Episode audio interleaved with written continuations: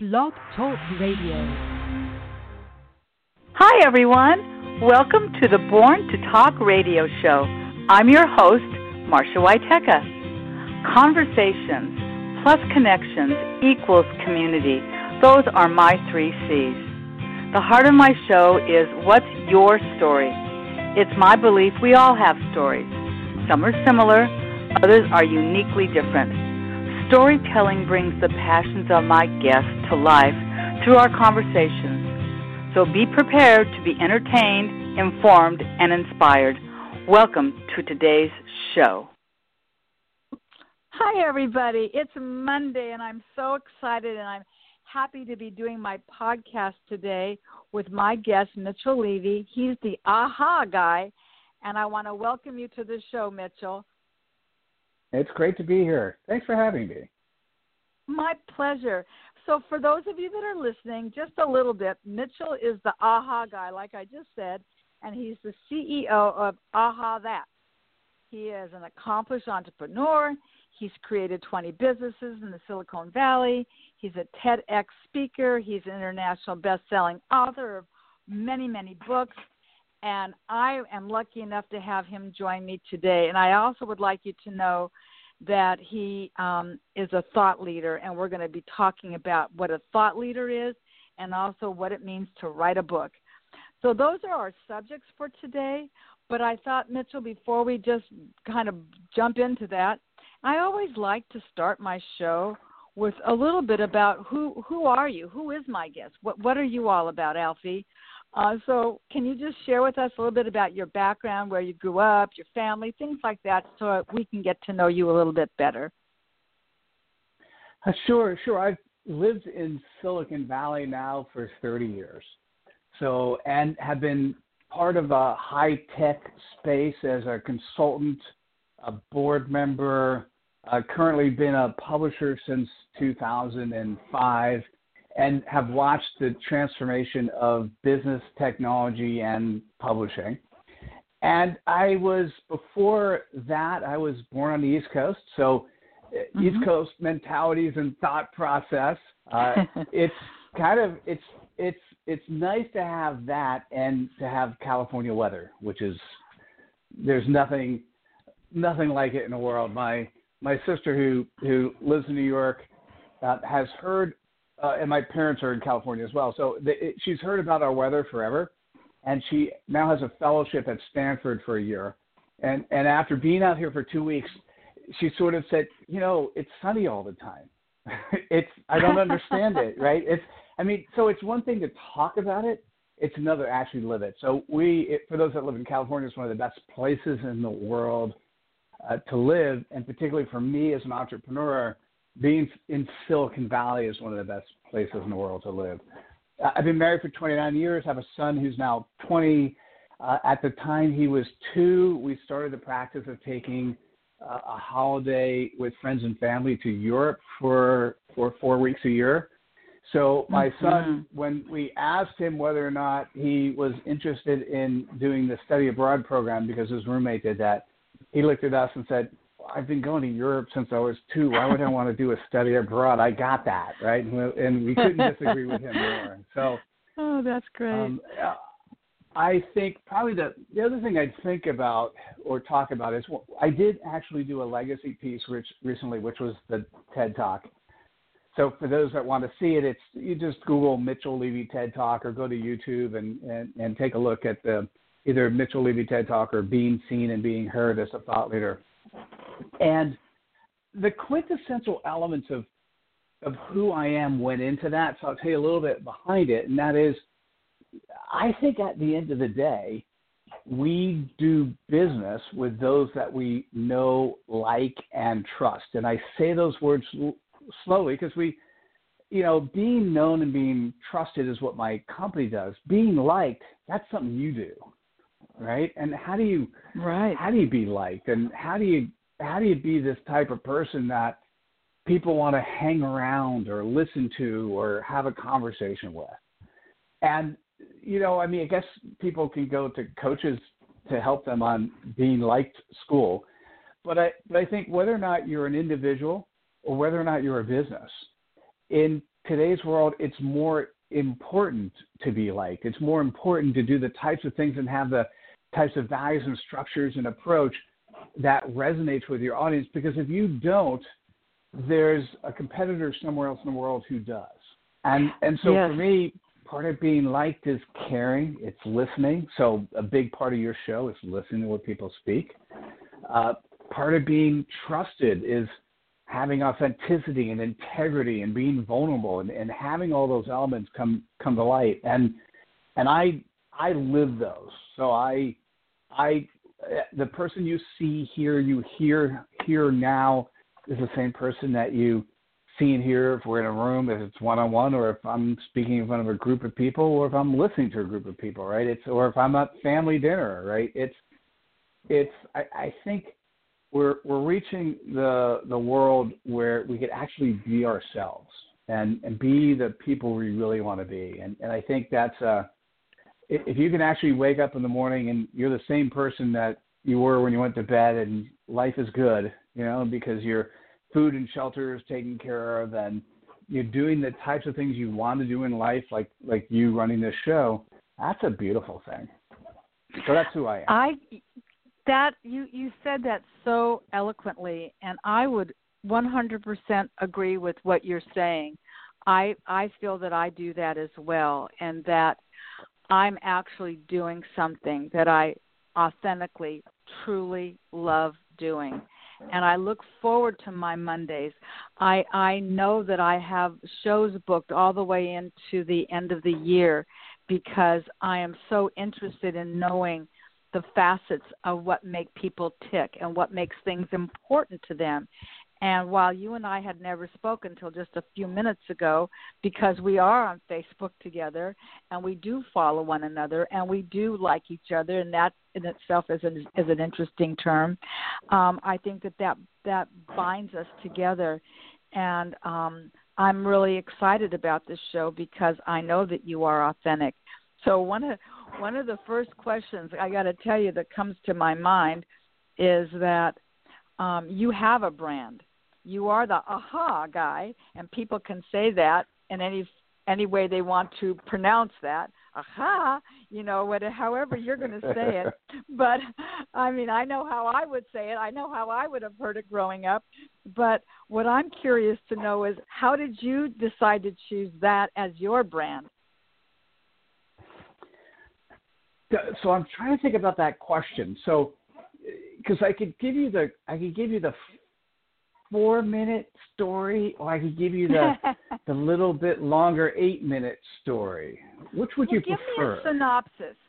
I'll tell you why I want Oh, the, the what? The thirty because, second story. I can do that. Okay. And then we can come back. So yeah, what's the thirty second one? All right. So thir- thirty second story. I started using the brand Thought Leader Architect because in LinkedIn it's easy to actually have uh, to be able to determine if you're the first in the world doing something. So I was the first thought leader architect in the world. That's going into companies, helping them understand what thought leadership to put in place. How should they put into place a, a branded approach that that they're, they could take advantage of all their people doing their things. And over a couple year period, the number of referrals I got, word of mouth referrals, was much smaller than I wanted. And so I was talking to one of my friends who happens to be pretty good at this, and I told him what was going on, and he goes, Mitchell, I don't know what a thought leader is, or certainly a thought leader architect, and I don't know how to refer a thought leader architect, but you know who you are to me? And I go, hmm, I don't know, you tell me. He goes, you're the aha guy. I go, oh. now, I wish I was smart enough to say, uh, I mm-hmm. immediately took his feedback and said, yep, that's me. Um, it took me somewhere between six to 12 months to actually let that sink in and probably a reinforcement that it, it turns out, so to, to, to summarize, it turns out that in today's world, more so than anything else, there's so much information, there's so much content, there's so many people who could do your job or could help other people doing what you're doing word of mouth marketing, when you get somebody else's trust and they're saying, you should talk to this person because I trust them, is extremely important. And so, if you can have a brand for yourself that makes it easy for somebody to recommend you, then that's really powerful. And I have to tell you, the aha guy is a much easier brand. You got to talk to Mitchell. He'll help you have an aha. It's a much easier brand than the thought leader architect. That's that's I I love that story. I I wasn't sure what it was going to be, but I anticipated that that was going to be something like that, and I think you're right.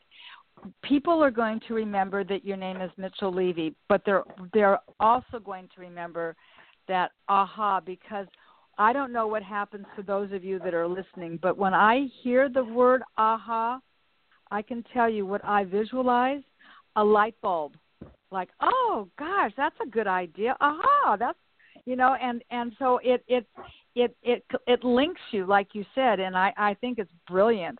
But I think that what would be really useful for us to to talk about on this show today um, are some terms that you've used that for many of us may not be f- familiar terms. It's a, maybe a glossary of, of terminology that some of us may not be familiar with. And that is, let's start off with some definitions here. What is the definition of a thought leader? Because I honestly wouldn't be able to define that myself, but you can. Um, I, thank you. Yes, I yes I can. And what I have to tell you, if you asked me that question a decade ago or before, it'd be different than the answer that I give you today. It's so morphed.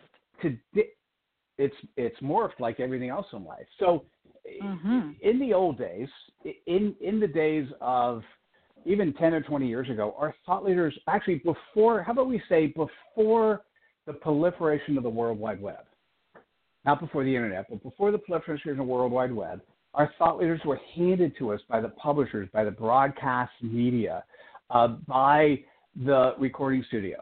We were actually told who we were going to read, who we were going to see on the big screen or on TV, and who we were going to listen to in terms of music.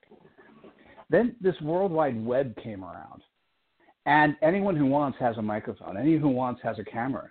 And all of a sudden, right. the, the definition of thought leader has changed because you may not want to say the Kardashians are thought leaders, but you know what? They're thought leaders. They may not be the positive thoughts that everyone wants to echo, but they're thought leaders. Why? Because mm-hmm. they have an audience and people pay attention to them. So, thought leader in the past was somebody who they'd stand on top of the mountain and they'd say, Here are my thoughts, right? Here are my 10 commandments. And then everyone beneath them, their flock would say, okay, you want me to jump? How high?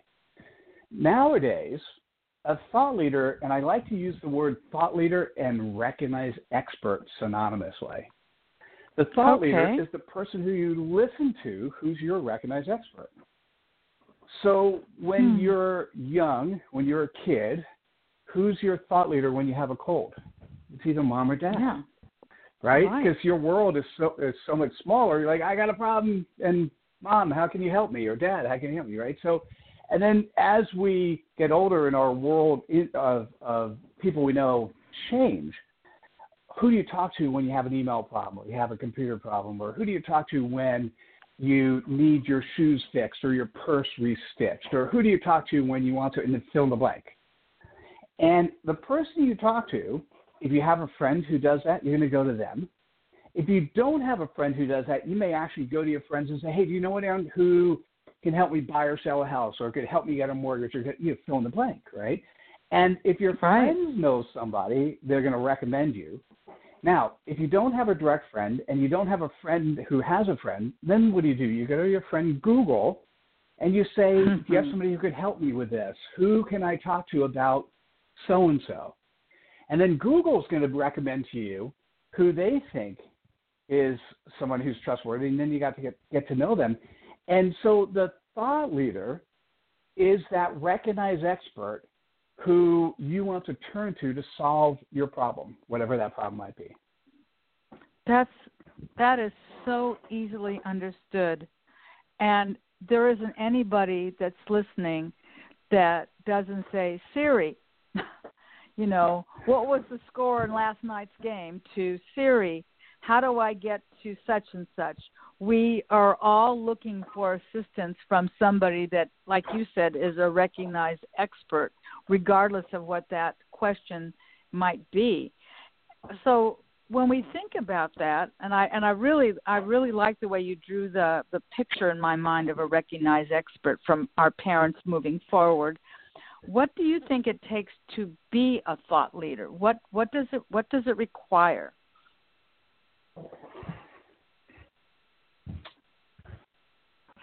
I'm thinking.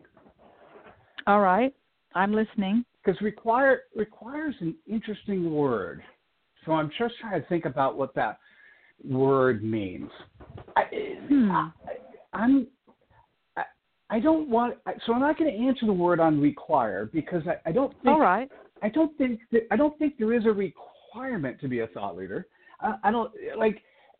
It's possible. Well, let me let me let me step back. If you have a problem where, for instance, you break a bone and you go to a doctor, there is a requirement that that doctor has gone through medical school, that has the proper degrees, and is licensed to practice. Okay, so there, there's a requirement. okay, so Yeah. there are cases where where the expert, where you're a thought leader, like for instance, if you got a cold or or if you've had a cough for a year and it doesn't go away, and you, what do you want to do? You want to go to your thought leader. You want to go to a doctor, whether it's yours or somebody your doctor recommends, it says, "Hey, what can I do? Can you solve? Can you both identify my problem and then figure out how to solve it?" In the medical profession and, professions which are regulated, there's there's a quote unquote requirement, but there's a dearth of of areas that people can be in that there isn't really a requirement. So, a life coach, a support coach, a business coach, a marketing coach, a sales coach, or or people could help you with marketing or LinkedIn marketing or Facebook marketing, or and I could fill in the blank of of all these a wealth of people. There are there isn't really a requirement per se, so that's why I didn't like the word requirement. I'm I, sorry. Sure. But what I will That's say, what does it actually take? Okay, and what does it Right. take? Well, it it takes the fact. So, for instance, you have a show. You're doing Mhm. one of the things to make yourself an expert, and that show, because of your intro and because you're a guest, that show to your audience. One of the things, what are they taking away? They're taking away Mhm. that you are a fan of telling stories right? So that's a good thing. So what do you do with that?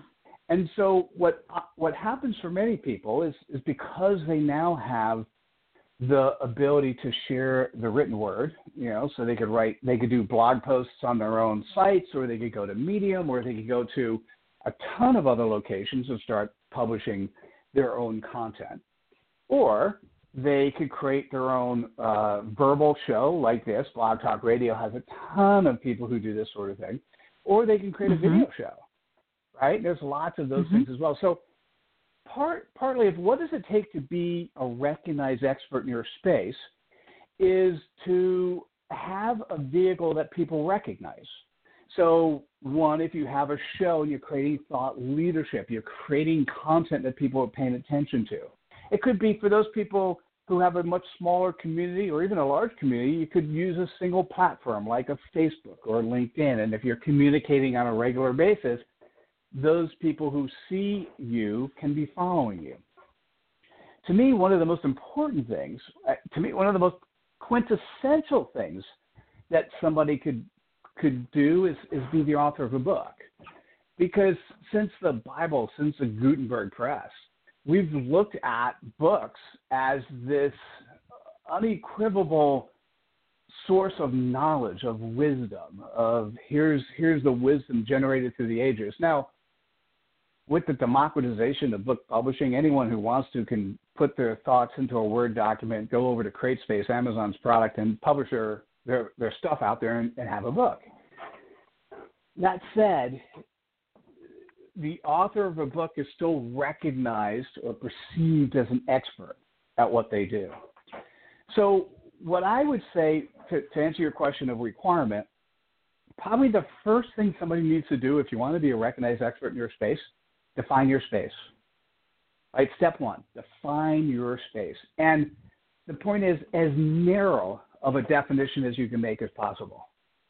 Right? Because if if you're defining your space as somebody who could solve world hunger, you know, like most beauty contests ask, you know, what do you want to do in life? I want to serve world hunger. That's a really broad market. Like, it's hard to Right. believe that, right? So, so the more narrow that you could find your space, the better. Because if you now know, if you can, when you when somebody says, "Who's your client? Who do you work with?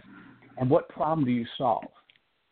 Then, if you could be very specific about that, then it's a lot easier for you to market to that. It's a lot easier for you to create videos and to create uh, written articles and to create a book that helps address the problem you solve for your prospect. And so Mhm. that's what we do. Just as an, as an aside for AHA that, is I will say I, I coined a term uh, CPOP, customer point of pain. So I'll often say, so whether or not I ask you about your CPOP or I ask you, I'll say if you're writing a book, uh, the the question we often ask, and this is question, we have a four question document if you're writing a book with us, right? Question one is, who is your reader, and what are their expectations from reading your book? And by the way, we only do nonfiction, and, and all of our books are helpful at creating experts, recognized experts in their space. At the end of the day, when I say who's your reader and what are their expectations, what I'm really saying is what's your CPOP. Okay, And so it's What's to, really to read, to fascinating. read. uh, I'm sorry. I, I, I, was just going to do one last clar- thing, if you don't mind. Oh no, no, go right ahead. Sure. Oh, that's all right. So, so I'll get to the close, the crescendo. I'll get to the point where you could say, "Aha!" Okay, because Hmm. that's really that's what I'm all about is getting to that aha moment. So, if you write a book, and the title of your book is your CPOP, now what happens is if somebody sees your book because they see it online, or you physically hand them a copy of your book, and on the title of the book represents the problem they're having that your p- book talks about you being the expert of helping solve, all of a sudden you are the recognized expert because you have a book that has the title of the CPOP that you're solving. Make sense? Wow, it does. And so just to just to read, because I'm taking notes. I hope I can read my handwriting when I'm all through here. So CPOP is the customer point of pain, correct? Did I get Yes. that right? That's what CPOP stands Yes, for. Okay, okay. And I like the fact that we've talked about thought expert or recognized ex, a thought leader or recognize, recognized expert is is interchangeable as well.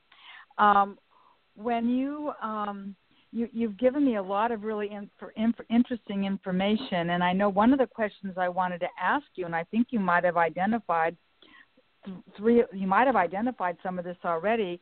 Uh, when I wanted to know about what your um, three immediate steps are that people can take to start to become that recognized leader, and is number one, define your space. yes, indeed.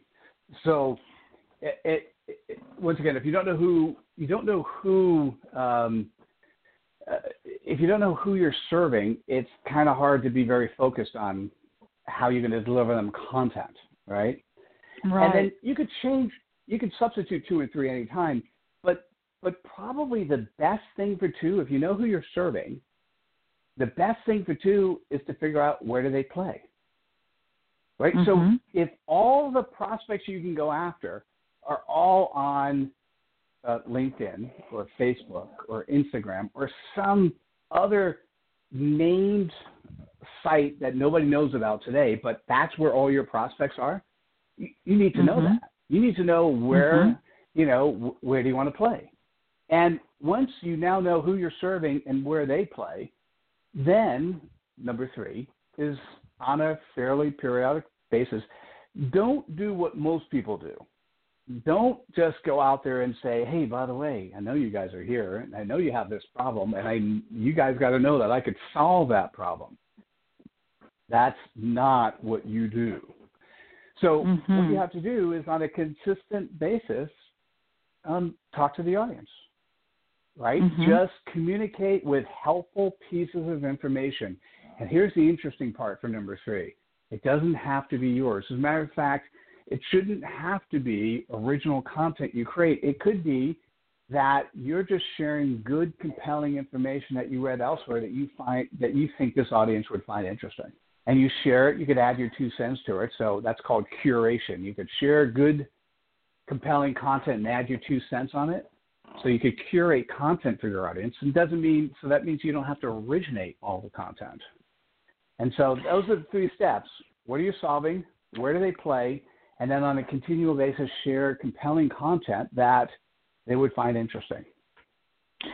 You know, I'm I'm relating um, because we're both in this internet world, you and I, and um, I am on LinkedIn as you are. I'm in I'm on Instagram. I'm on Facebook with my personal page, with my business page. I'm on Twitter with both. I do all of that. I write a blog, I have a website, I do all of that. And one of the things that I enjoy every day doing when you mentioned it doesn't have to be original content is I post every morning somewhere between eight and nine o'clock what I call the word today is and Mitchell, today was word number 600, and I'm going to tell you because, of course, I keep a spreadsheet. Don't we all keep spreadsheets? Today was number uh-huh. 600, and uh, I don't know, it's, it's not loading up because, of course, I'm trying to do 12 things at once. But what I've done is I have I've come up with that word myself. I, I nobody has provided me with that word, but through Google, I have taken those words and I have not used my original content. I have seen what other people that have written that word in some quotable text, and I have posted that every day. Today was number 693, all right? 693 Amazing. days I have done a word of the day. And I I can be in the market, I can be on Facebook and someone will say to me, Gosh, I really look forward to your word of the day. I look forward to what it is you're doing. And like you like you mentioned at the top of the hour, that sort of gives me an understanding that somebody is liking what I'm doing and isn't isn't that great because obviously those are things that we that we'd like to have. But I, I thought that was that was very interesting what you said regarding that. I if I keep um, doing anecdotal stuff here. I'll never get through what it is I want you to talk about, and you are my guest. So. Oh um, no, no, but you you're have... great. Oh well, so the thank word you. so thank you. Four but... hours ago, you posted the word today yes. is stand. Together stand. we stand. United I did. we fall. So the right. only thing, I, if you if you don't mind a suggestion, I, I don't. loved the fact that you said this is word of the day 693. I yeah. I would encourage you. So so because if I ran across this randomly, right, mm-hmm. I'm going to say, oh, well, that's interesting, right, and I'll keep going on. If I ran across this and it said, hey, today's word is today's word of the day is stand. This is our 693rd word of the day. Um, right. Click here to see all all previous words of the day and then it brings people wow. to not just a spreadsheet, but maybe it's a public spreadsheet, or maybe it's your web page, or you know, just something else. Where so because then Thank what you. happens is I'm like, I like the word stand, but what other words do you, does does Marsha find interesting, right? And well, you know, and it, it, yes, right. Okay. Well, you know what's what's so interesting about the word today specifically, and how that was unique, is that that was nothing quoted. That was just me speaking about events. That so that was absolutely out of the ordinary for me because I when I initially started doing this, my first word was yes. I was I was writing about my thoughts about the word. When I moved over to using these words by quoting anybody from you know, um, Gandhi to Mother Teresa to unknown to whomever, um, Buddha, I, of, of Confucius, Albert Einstein. I have now I'm I am becoming so well aware of people, Jim Rohn, Paul Coelho, people that I really didn't even know before necessarily that I would have associated with words now have become very much a part of me and it's it's really a way of just sort of inspiring me each morning and also bringing some sense of inspiration to those that read it. But your suggestion as a as a as a thought leader and a recognized expert, if I'm going to be doing this every day, your suggestion is, wow, 693 words. well, yeah, you know, I so maybe I need to be marketing this in a way that doesn't just, you know, I, I need to think about that, and I appreciate your your suggestion. I I, I really do like that. Oh. And speaking Oh, speaking of help, I think let's uh-huh. just lead into that question because I know that oh, you no, have but, an but, acronym. Before we before we head help, before we head to help, yes, darling. Uh, uh, yeah. I what I what I want to say would be, see, sometimes people use the word marketing and they it, it, and they think of that as a bad four letter word. And what I would Mhm. say a different way to think about it is to be the recognized expert. You have to you have to let people find you or get to know you about in certain ways, right? So I, I like the title of your show, and obviously it's changed over time. But it wasn't enough for me to to to recommend you. But Mhm. if you had a list of words, and you're you're getting close now to a thousand of words you like every day, and not only do you have a paragraph on the word. By the way, what I might recommend is once a week. You also maybe do a, sh- a video. You know, just hold up your camera, do a Facebook Live, and say, "Here's my word of the day." You know, Oh, It's- great idea. it's just ways that people could see you, right? And I could recommend. So I can't recommend because because it doesn't quite stand out. The born born to talk. I mean, if somebody says to me, "What radio shows do you like?" I'm I'm asking the person who books me to to mark down which shows I like, so somebody can can go back. I can, Mhm. however, when I run into people who love words. We have a guy by the name of George Mhm. Gopen, who's a professor emeritus of rhetoric from Duke University. George loves words. So he'd be a person I'd want to have you guys connect with because so when you run into somebody who loves words, if I actually knew Mhm. I could send people to a list of your favorite words, oh, you got to check out this woman. She's got a blog talk radio show, and she's now working on her 750th word of the day. Check it out, Mhm. right? That's I can put my that's like the aha guy. It's something I can put my arms around. That's that's really powerful, and and I can I had considered that, and um, you've motivated me now. If I uh, listen, I have 57, 57 pages of Word documents of Word of the Day. I've saved every single document, every single word of the day. I've saved it. I know them all. Not only do because because I sort of sit on the neurotic side, so not only do I have a Word document that's 57 pages long, but I have another folder with the image that I have pulled from Google for those 700 um, plus days as well. So I know at any given time what image did I use when I talked about this this word because I'm a Toastmaster. So words really matter to me in a variety of ways, and I think words are are critical and and probably never so as as important as they are today. And I think it's very generous of you to refocusing this show back around this wagon back to me and I, I'm I'm I'm honestly very grateful. I, I feel like you're interviewing me more than I'm interviewing you at this point. And I really want to have that conversation with you because one of the things that um that you that I've learned about you on your website and it's quite an extensive website and just so that people know Mitchell Levy is spelled M I T C H E L L Levy is L E V Y um, you're very easy to find on the internet, and people can easily find you and, and, see what, what you've accomplished. It's it's pretty impressive. Um, I want to spend a few more minutes talking about being a thought leader and how you help people, because then I really want to talk about what it means to be an author and how many of us are walking around with a book in our head. I know I am, and I'm really curious to talk about that as well. So, would you? Would you say what can you tell me what what your acronym help stands for can we talk just a little bit about that Can you tell him? And I'm an acronym guy. So VIA, vulnerability, like that. integrity, authenticity. Help is healthy following, exceptional activity or exceptional work. L is for thought, leadership, and P is for platform. Hmm. So H on on healthy following is you you, you need to play. Remember, I said it, it, you want to play at the place that your your potential prospects are going to hang out.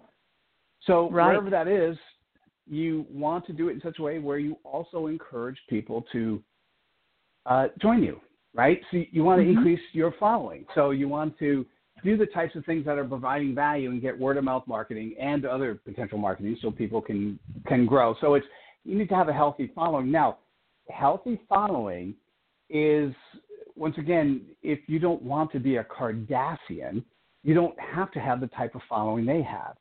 You have to have Mhm. the type of healthy following for whatever audience you want to serve, right? So that's Mhm. relative. Uh, E is kind of exceptional product, exceptional feedback, exceptional service. It's basically you got to do what you do well with integrity, with with authenticity, be able to deliver the type of value that people come back and and want to talk about you because they got blown away right Mhm. and that's the world we live in today is is is we are we are all analyzed by yelp scores and reviews when's the last time you went to a city and stayed at a hotel that you didn't look at the reviews before you stay there Of course. we we care about that right um Mhm. L is the thought leadership. I, I had to make I had to, I couldn't put the T in there because HTTP didn't mean anything. So um, so thought leadership, right? And it's really about like this. This is a show of thought leadership. You're sharing content. You're sharing information. The word of the day is thought leadership, right? So Mhm. it's what thought leadership can you put out there on a continuous basis. And then P for platform, it's kind of what is your platform. So if you want to show and you run it off of Facebook, well, you're using the Facebook platform, but it's your brand. In this case, you're using Blog Talk Radio and your website. What is the platform that you're continually using to help get your brand out? And so help Mhm. is essentially the types of things that that you should be thinking about yourself if you want to be that recognized expert in your space is what are you doing on a daily basis daily month weekly monthly basis to increase your following to provide good valuable service to actually get your thoughts and other people's thoughts in the marketplace? And what plat- platform or platforms are you using to spread your word? And that's that's what help means And you know, it's interesting that you that you say that because not only am I heard on Blog Talk, which is my platform for producing the show, but I do my shows are podcasts. So for people with iPhones, they can just type in go to the podcast icon on their phone, it's already embedded, and type in Born to Talk radio show, subscribe, I'm there. Android people do the same thing. They Mhm. go to Google Play, I'm there. Stitcher, I'm there. Tune in, I'm there. So I'm out there. But when you talked about liking acronyms, for I was a stay-at-home mom. I didn't I didn't go into this world of broadcasting because I had a plan to do this. I was a stay-at-home mom, and then when the kids were off to college, I went and worked at my local YMCA. I had a lot of experience working with volunteers because I was a volunteer. And then I became the membership director and I worked with other people that volunteered and staff. And one of my favorite acronyms working for the Y was the three P's, like Paul purpose, process, payoff. I've never forgotten that because I think it's very instrumental in, in how we do work. What's the, what's what is your purpose? What's the process for doing your purpose? And what is that payoff? The payoff doesn't necessarily have to be monetary. It could just be a great feeling of satisfaction. But if you don't even know what your purpose is, then you can't even set up the process. So I I, I like that one as well, and I thought I would share that with with my listeners because that's one of my my all time favorites. When it Mm. comes to writing a book, okay. So there are a lot of people that are listening right now that are thinking, "Gosh, I've always wanted to write a book about my family," or "I've always wanted to write a book about my travels because I've been all over the world." Um, I believe my I already know the title of my book. I haven't written it, but I I, I do know the title of it, which is "What's Your Story," um, because I believe that that is indeed what we all share in common. I don't care where you live. I don't care what your means are.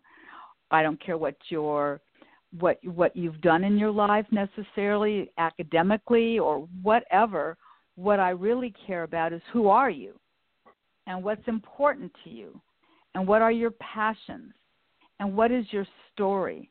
And that mitchell is what motivates me to do this. I've been i've been doing hosting this type of show my born to talk show. It will be 4 years in april. Every single week i do this. And while I started in the studio where I was a visual person on LA Talk Live, um, I've been a podcaster since um, March the 4th of this year, which has allowed me to talk to people that, like yourself, that live in Northern California and can't meet me in my studio, or somebody that's living in another part of the country, because people do have stories, and everyone doesn't want to share them. That's like everyone doesn't necessarily want to be a recognized expert. Certainly, that's not the case for everyone. But for those of us that want to be out there um, publicly and not privately, these are great ways to do it. And maybe a book. I think one of the things I wrote down in my notes when I, when you were speaking earlier was number one, you need to create content, and number two, you need to write a book. Think about writing a book. What was what was the first book that you wrote? Do you remember what it was?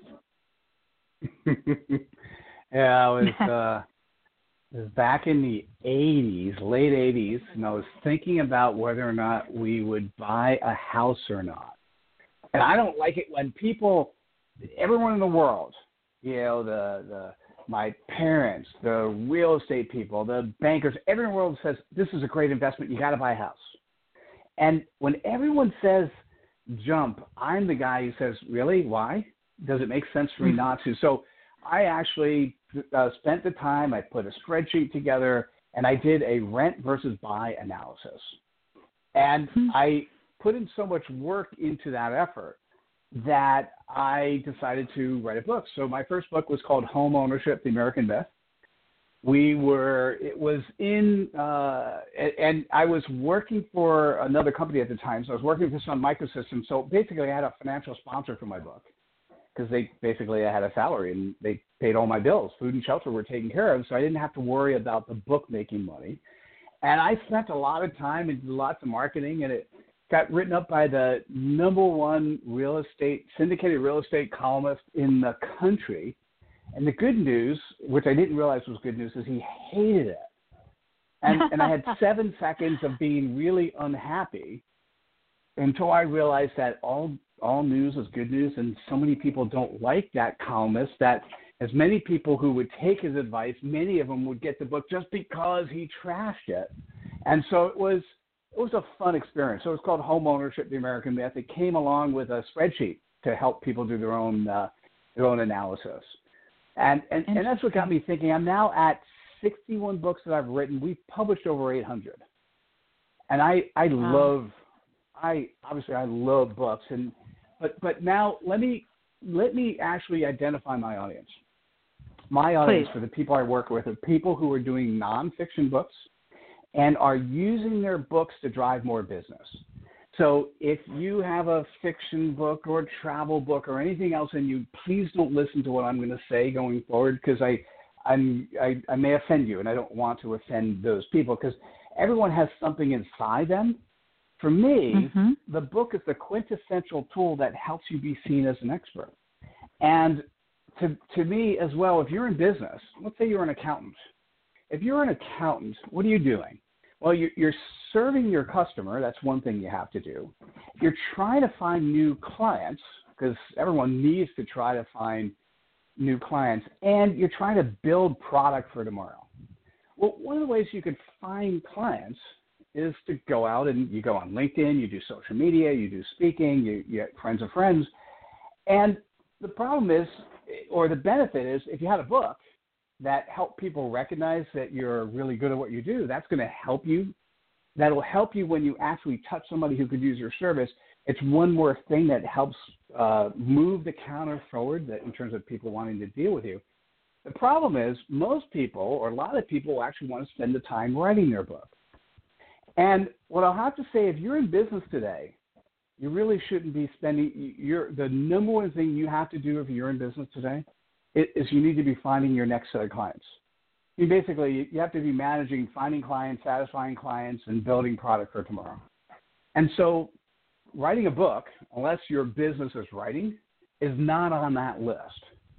So Mm-hmm. that's where we come in, right? So what we do is I'll do. Uh, so it's right now it's only me doing the two-hour interview up front. I will do a two-hour interview with a subject matter expert, with a recognized expert, or somebody who wants to be a recognized expert, and I'll pull the genius from their head. And then I'll pair you with a graduate from the AHA That Writing School, and then we will write the book in a way that it's just very easy to share on social media. So our books are comprised, they have 140 bite-sized quotes. So all those are easily shareable as posts on Twitter, Facebook, LinkedIn, Google+. We also include seven blog posts. So we create a book that is not just easy to share on social media, but it's also easy to consume if somebody gets your book. The truth Hmm. is, at the end of the day, people don't have a lot of time for, as sad as this is, people don't have as much time to read as they used to do. So if you have a book and it's an Amazon best-selling book, that's another service we provide for our authors. It's an Amazon best-selling book and it solves the CPOP, the customer point of pain. If somebody picks up your book and they spend two or three minutes reading it, just two or three minutes, they're going to get two or three or four or five aha moments because our books are comprised of 140 aha mo- moments. So if they read a couple of them and they resonate with those, that's all they need for your prospect to go, let's talk further.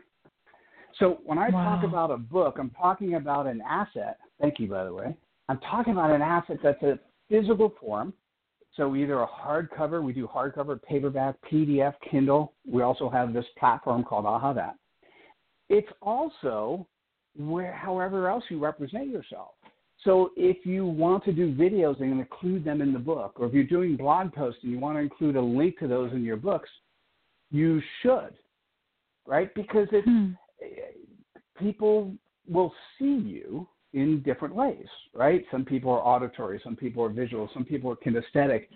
But if people are kinesthetic, either your words are going to be super powerful, but they may not ever see them or or or hear them.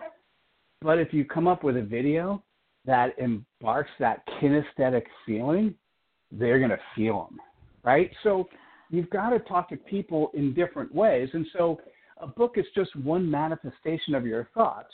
And what we do, essentially, what I do is help you press the easy button. So typically, our Wow. process is two to three months from the time we start to the time you have your book in hand. It's an Amazon. We do an Amazon best-selling campaign, and you're going to spend about ten hours. So, if, if you could, do I have enough time to to back oh, up please! and? I'm just enthralled. Oh no, you've got, we've got, we've got ten more minutes at least. Go right ahead. I'm I'm taking notes. Go right ahead. All right. So so for a book, once again, if you're in business today, think about anyone who's in business today, and think about the last time you talked to a prospect and they said, "Really?" Like they didn't really think you could solve your issue, or they didn't come to you because they weren't sure you were the right person.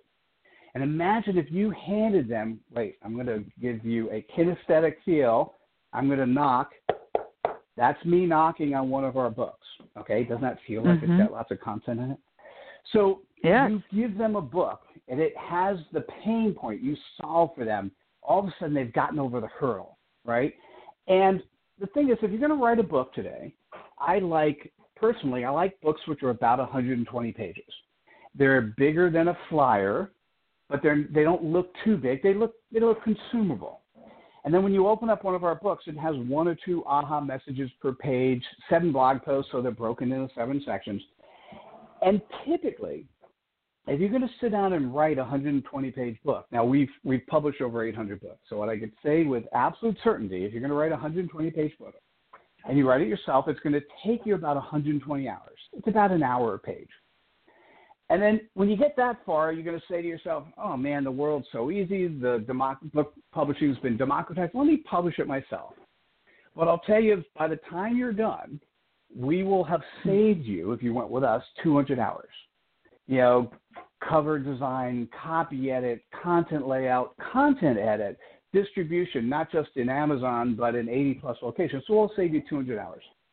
So if you add those two together, 120 hours of writing 200 hours of publishing. That's 320 hours. Now, if you work with us, we charge for what we do, but if you work for us, we're going to mm-hmm. take somewhere between five to 10 hours. Let's say 10, just to, you know, the two hour interview plus three to three to eight hours review time. So now that's 320 hours versus 10. So if you spent 310 hours, let's say one quarter from now, you spent 310 hours. That's because I found you 310 hours mm-hmm.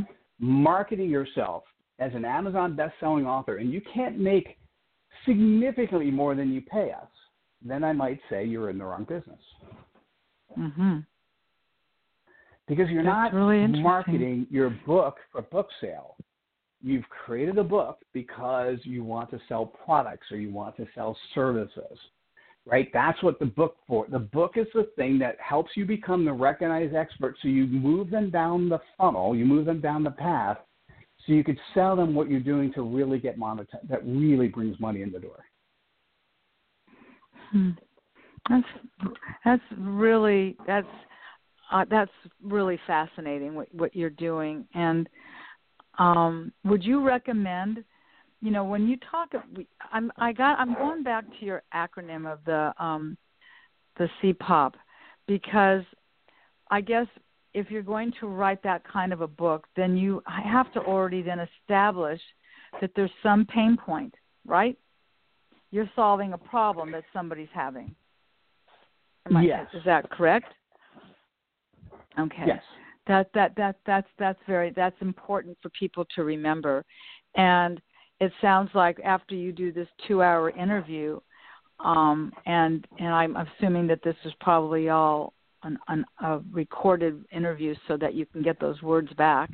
I mean you should see my you should see my paper with all these notes all over them. Um you know i i, I think it's quite fascinating and it sounds like you've made this you with experience obviously over 800 books um, you've got a system in place where if somebody has a message to get out that's solving a point of pain and um, going to you and having this interview and then spending the next um, you know 120 hours writing seven sections you've got a book um, and then so, I, I'm sure so that there's editing and there's Go ahead. Oh yeah, yeah. We we do all that, Marsha. The thing that's fascinating would be, I always thought the easy button that I was helping my authors. So between 2005 and 2017, I thought the easy button was helping the authors write their books faster. In 2018, what I realized my the easy button is is let us do it for you. Wow. Right. So your total time spent is five to 10 hours. My team spends all the time writing, right? Not you. And so what you're doing is you're spending the time. If you're in business, you're spending the time. You have free time that I, you know everyone's looking for more time in the day. I'm buying you mm-hmm. 310 hours, or you're buying yourself 310 hours that you would have spent otherwise for an asset called a book, and now you're marketing yourself as a Amazon best-selling author in most cases, we, we, we say this in our, you know, we, we have a, if the author does no work, we have a 80% chance of creating Amazon best-selling author status. If the author gets actively involved, then we get like a 95 to 97% chance. So there's there's a really good chance of being an Amazon best-selling author. And what's interesting is if if instead of spending the time writing and publishing your book, you spent the time marketing yourself, which if you're in business, if, if it's not clear to you from this conversation or from anything you do in life, your job as a business person is to sell yourself and to market yourself. And anyone right. who thinks otherwise, in the old days, with we didn't necessarily need to do that, but you now have competitors from around the world. So that's your job, sell and market. And so right. having a tool called a book is going to help you. That's what we do. We we help press the easy button by essentially taking your thoughts and crafting them into a book that makes it easy for you and more importantly for your prospects to consume. You know, I'm thinking about over these last, you know, nearly 4 years worth of um, broadcasting, how many people I've had that have been authors that have been self-published authors, and I wonder how much easier it would have been for them to have been in touch with you before they wrote, you know, their their book. Uh-huh. I'm looking at one that's right in front of me, and you said the average book's 120 pages. This book is um, 99 pages. No, it's 102 pages, and it's a workbook for um, athletes, written by an athlete, Oh, nice. and helping athletes Nice. and their parents get themselves through high school and into college by by doing some of the things necessary to be successful while you're an athlete and when you're out of college and you're no longer an athlete and now what do you do with your life um that it's it was it's a very interesting um workbook i don't know how i would apply something like that to what i would do um because i i'm i'm really I, I you know if what's your story isn't really a product. So i'm i don't know how i would maybe fit into that that mold and what it is that you offer. What would you say to that? That's a great question, and thank you for posing it. So, w- it would only make sense if you there was something you were doing that you wanted to monetize in a certain way, right? So, mhm I have to tell you, many companies, many individuals have good stories to tell, but they haven't figured out how to say it. Right? So, uh, your monetization strategy could be, and I'll, I'll rattle off a bunch of things, could be as a coach, helping pig, people Mhm. figure out what they, how to tell their story. Now, if you add the word life coach, sometimes the story people want to tell is not the story that's going to be most beneficial for them right so that's where you Mhm. you have to unravel some of the life complexities to get them to the stage where they're producing a story that is relevant and what's the best way to say it? if you could say a story that those people who who who who those people who are your prospects have the same pain point but you can talk Mhm. about the pain point you went through. That's a great way to get people to to, to basically fall in love with you, to to like you because you went through this yourself. So if you've solved it, you could help pe- other people solve it. So, coach, You life just- coach are both one ways to do it. you just uh, you marketing. just gave oh, me sorry. yep i'm sorry to interrupt you but you just gave me what just flashed in my mind i i was a guest Oh, on somebody's show and the topic was how did you go from being a widow unex- um an instant widow an unexpected passing to a talk show host what did you do what would, what advice would you give to others that would find themselves in that same situation I hadn't really thought about that, but that maybe that's my book. I don't know. So Um, that's well, that's ano- so that's another one. It could be with here's a caveat. It's it would to me. See, here's one of those things I would say to my son who's now 20, and what I'd say to him often is, Duncan, just because you can doesn't mean you should. So Mhm. could you write a book on grief? Yeah, of course you could. Right? Because here you are. You're you're living testament of somebody who's who's gone through that. The question becomes if you think about the fact that the book is the tool that opens up the door for you to do something else. If that something else is a grief coach, grief counselor, grief consultant, grief trainer, whatever it is, you need to Mhm. ask yourself is that who you want to be? Do you want to make money helping other people get over their grief? And there's many different ways to do that. But that's the Right. first question. Is is that what yeah, you want to do? and probably and I that probably the answer is no. yeah, Yeah, so that's that's so that's, that's where really that's that's where that life coach thing. Okay. sure. Well, that's that that because that's where that life coach thing comes in, right? Because yes, Mhm. you have expertise because you have unfortunately been a uh, you've gone through it, you've lived it, you Right. know it, you've overcome it. Well, nobody ever Right. overcomes it, but you, No, you've but- been but I've- successful at getting to a stage where you're living life now for today. right. And so That's very so, true. Marsha, what you have to ask yourself is, what do you want? Let's say you had ten customers in a room that were all getting a service from you, and they were paying you something to to deliver that service. what you have to think about is what would that service be that I'd have fun doing? Mhm. Right? Yeah. Like, and you don't have to answer this now. So this is a this No, is I know, but to that's- think about. Right. And I think what you made really clear is that that's what that two hour interview was all about. That is that discovery mode where you are really learning about that and determining, you know, if you are indeed a book waiting to happen based on your expertise Oh, and your and your Well, group. well, what I'd like to say is before you get to that two-hour interview, we know what your CPOP is, because Right. I, I, it, if if we're in the interview and we're figuring out that that this is not what you want to do in life, we're at the wrong. we- You've gone too far. we shouldn't be there. I that makes Um, sense. Yes, that that make, that makes total sense what you've just said.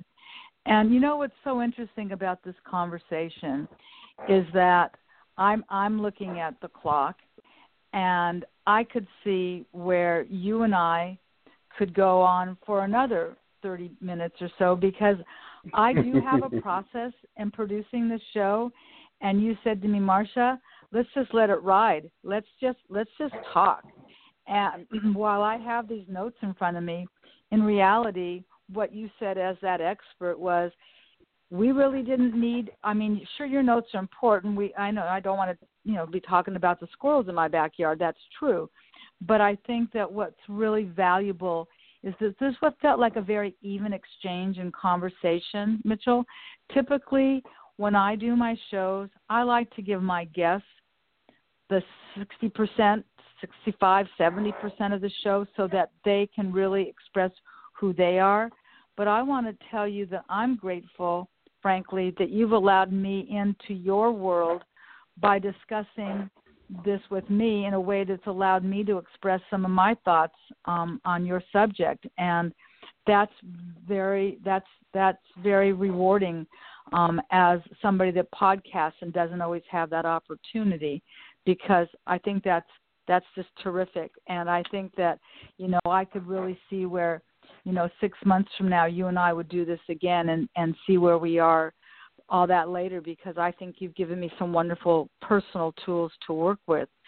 But in effort to, you know, be respectful of your time, um, I, I want to really just thank you so much. And I want to really recommend that our listeners that have garnered something from our conversation that they do visit your website, that you are easy to find, and that that perhaps they will be contacting you because you have been able to express the fact that you truly are a recognized taken a lot of notes away from from our time together mitchell and i i just i'm really grateful for this opportunity Oh, absolutely, my pleasure. And let me just say, for those that are interested, feel free to go to aha that a h a t h a t dot com, and uh, Right. and- or ahathat.com slash author, which is our writing process and how you can get us interested. And certainly feel free to Google my name, Mitchell Levy, and connect to me on a social media platform that you want to interact on. And I'm happy to, to get back to you there. And that's marvelous. And in my um, follow up blog that will have the link to this show for those people that didn't listen live, I will be certain I will make certain that I have all of those links available on my website so that people if they weren't able to write that down quickly can go back and and find those links on my on my website. And um you know I'd like to draw people over to my born to talk radio show dot com website and my podcast. And you've given me a lot of thoughts about um just my word of the day which is really fascinating. So thank you mitchell thank you so very much for for spending this time with me um, in Northern California, me in Southern California, and what we would agree is a beautiful state to live in. And I just want to thank you once again for, for being my guest today. My pleasure. Thanks for letting me play and and, and truly be me and bring out you. Not everyone Thank wants you. to do that, so thank you. My pleasure. Okay, everybody, I'm going to say goodbye for now. And here's the funny thing. So Mitchell Levy is my was my guest today. Um, next week, my guest is Paul Mitchell, And so Mitchell here, Mitchell there. So um, Paul will be my guest next week, and we will be talking about his life story. And so until next time, everyone, have a wonderful week, and I'll look forward to seeing you and hearing from you next week. Until then, bye for now.